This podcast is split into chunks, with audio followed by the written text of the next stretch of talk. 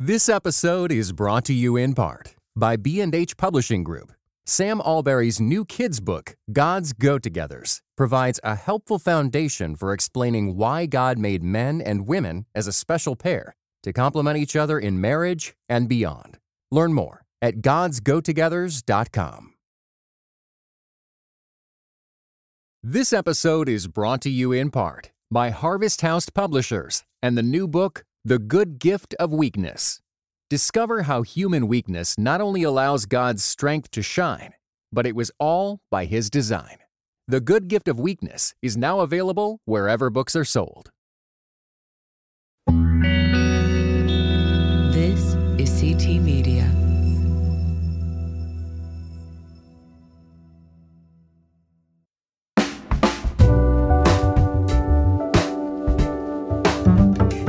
Christianity Today, you're listening to Music and Meaning with Charlie Peacock.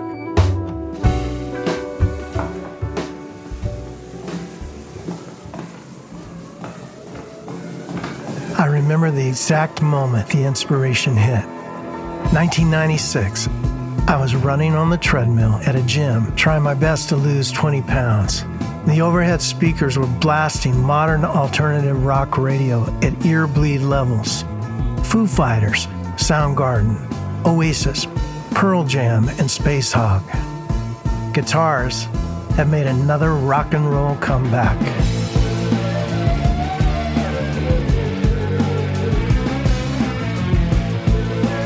In a fraction of a second, I knew I'm going to sign a band like this.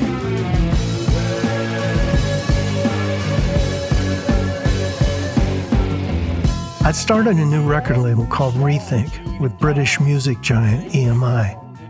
They'd purchased Sparrow Records, retained the leadership, and reinvented it as EMI Christian Music Group. Sparrow, founded by Billy Ray Hearn in 1976, had a storied past, one I joined up for beginning in 1989, when I signed with them as an artist, songwriter, and producer. By 1996, I was ready to sign my own artists. I developed a very strong negative opinion about something called crossover. I needed to see if my instincts were right or not. Back in the day, Christian artists who did this were often given this clever advice. When you cross over, don't forget to take the crossover. I was not a fan, and I wanted to do something different. My idea was you make music and try your best to put it out into the world for everyone, everywhere. I certainly didn't think you had to sell a million records to Christians before, quote, crossing over. And I definitely didn't think artists who were followers of Jesus needed anyone's permission to do their jobs anywhere on the planet. Bill Hearn, my boss, record company president, and son of Sparrow Records founder, didn't think so either. He graciously funded my experiment. Instead of crossover, I'd sign artists that were simultaneously promoted to Christian audiences and mainstream pop audiences. I'd already signed Sarah Masen, a remarkable singer songwriter from Michigan. But again, it was the 90s. I needed a rock band. A few months earlier, my friend dropped off a demo tape at my place. The band was a trio of kids from North Coast San Diego and this guy worked for EMI in sales, selling records to music stores. Well, he knew their parents. It was in a pile of dusty demo tapes. I hadn't seen it until I did. One day it jumped out like neon, called my name. I pressed play and knew.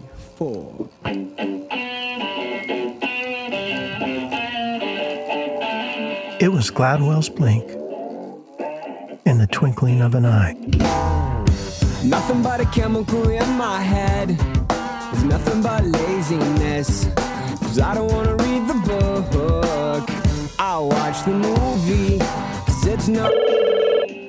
Please leave your message after the tone. Hi, this is Charlie Peacock. I'm calling from Nashville for Jon and Tim. Hey, the music on this cassette is amazing. I'd love to know your plans for the future. you know, uh, does the basics like recording, touring, etc. If you could call me back ASAP, I'd really appreciate it. All right, take care. Because I don't wanna be here.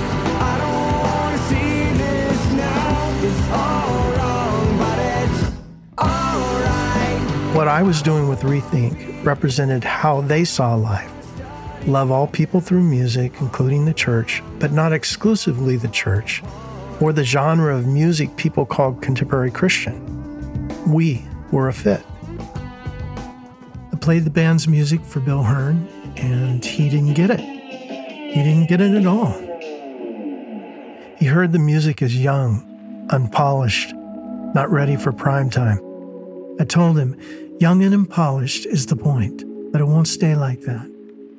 I hear the future and it's wide open and worldwide, and Jon, the songwriter, is genius. I'll never forget what he said. If you believe in it, I trust you. I signed the band to Rethink and they became Switchfoot. Their debut album, The Legend of Chin, included that song that first captured my imagination, first dared me to move to make the call. That song was Chem 6A. My staff and I loved it. Thought it fit perfectly with the sound that had me shedding pounds on the treadmill. It was our single. We made a video. It was already a hit with the band's fans in San Diego. The kids got it. Promoting the band and the single to mainstream pop was easy. They had a surf community in the North Coast San Diego area an indie record store and a radio station that already loved them, and Rolling Stone magazine even featured them. Getting them to a Christian audience, though, that was a challenge. For the gatekeepers at Christian bookstores and radio stations, Chem 6A was a problem.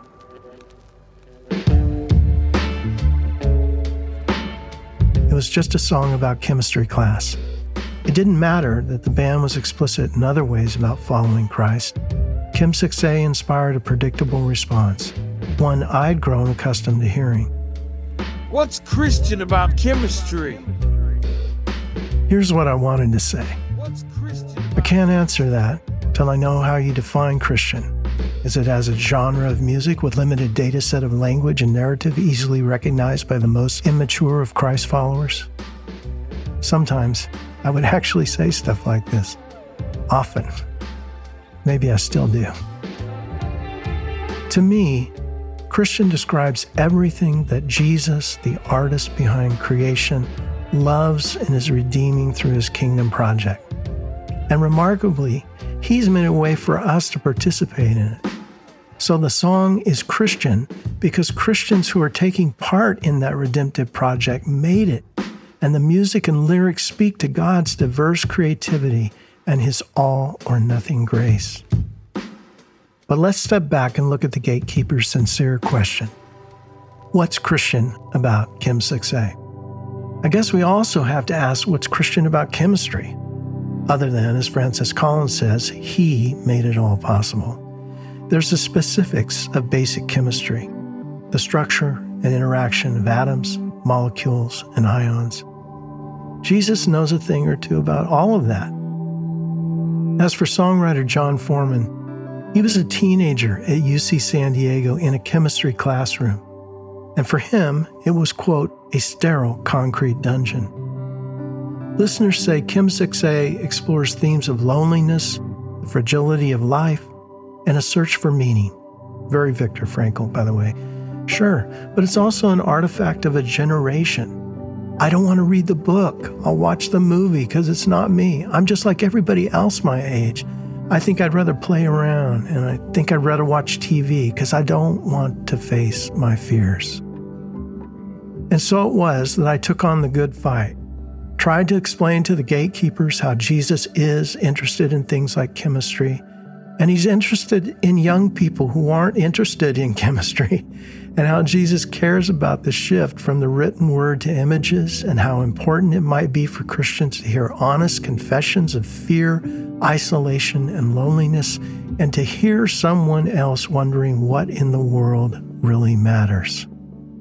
The Jesus I profess to know and follow cares about all of this, cares about the structure and interaction of atoms, molecules, and ions in all forms, including you and me in our present form of glory and imperfection. I had that conversation a few times, and I lost my cool more than once. And eventually, after locating my inside voice, I prayed and wrote out my thoughts about the song. I sent them to all the Christian gatekeepers who wanted to know what was Christian about Chem 6A. I broke it down for him, but mostly I emphasized two ideas. One, of trustworthy relationship, the whole membership thing that Wendell Berry is famous for. And two, the role of risk in cooperating with redemption. Bill Hearn, my record company mentor, didn't fully get the band's appeal yet, but he believed in me and trusted me to make wise decisions. Honestly, he took a lot of hits for me in the band. He had our backs. So, inspired by Bill and the Apostle Paul's commendation of his young mentee, Timothy, I told the gatekeepers Bottom line, Switchfoot is with me.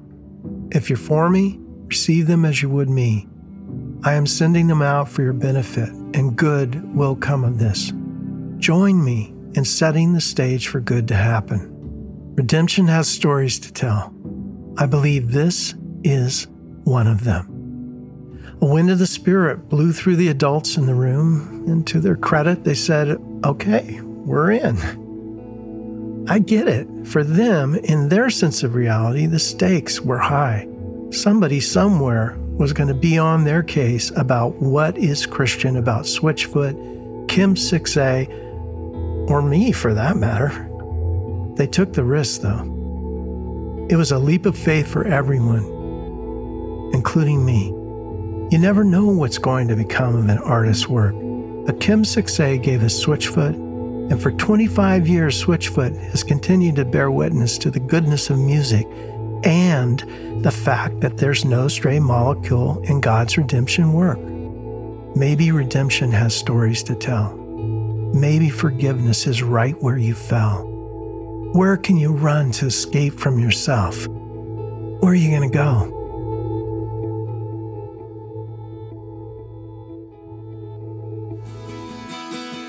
I think a lot about those gatekeepers. We may find ourselves in their place someday because sometimes you don't understand everything or get it on the first go. That's okay. Someone else will get it and they'll do their best to explain it. But in the end, all the really great stuff that happens in the world usually comes with risk. And in order to embrace risk, there has to be some kind of trust. My job with Rethink Records, EMI, and Bill Hearn was to stick my neck out for artists like Tim, Jon, and Chad. That meant I had to be someone those gatekeepers could trust. My life had to tell a trustworthy story.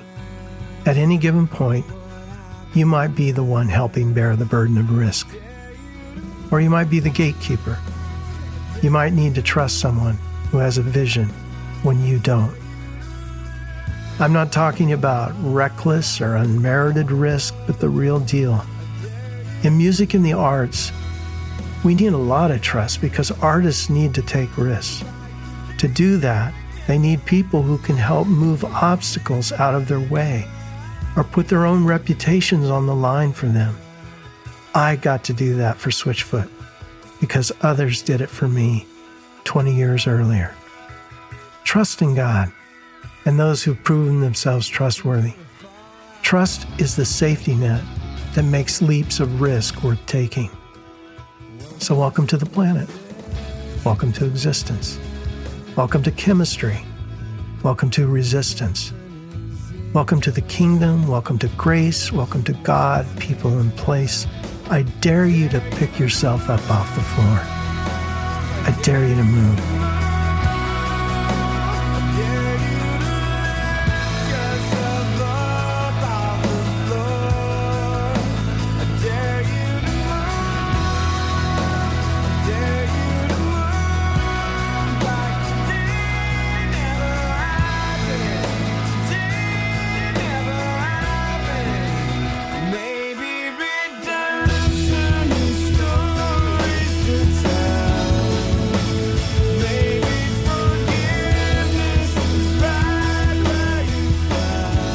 Listening to Music and Meaning with Charlie Peacock, the CT original podcast.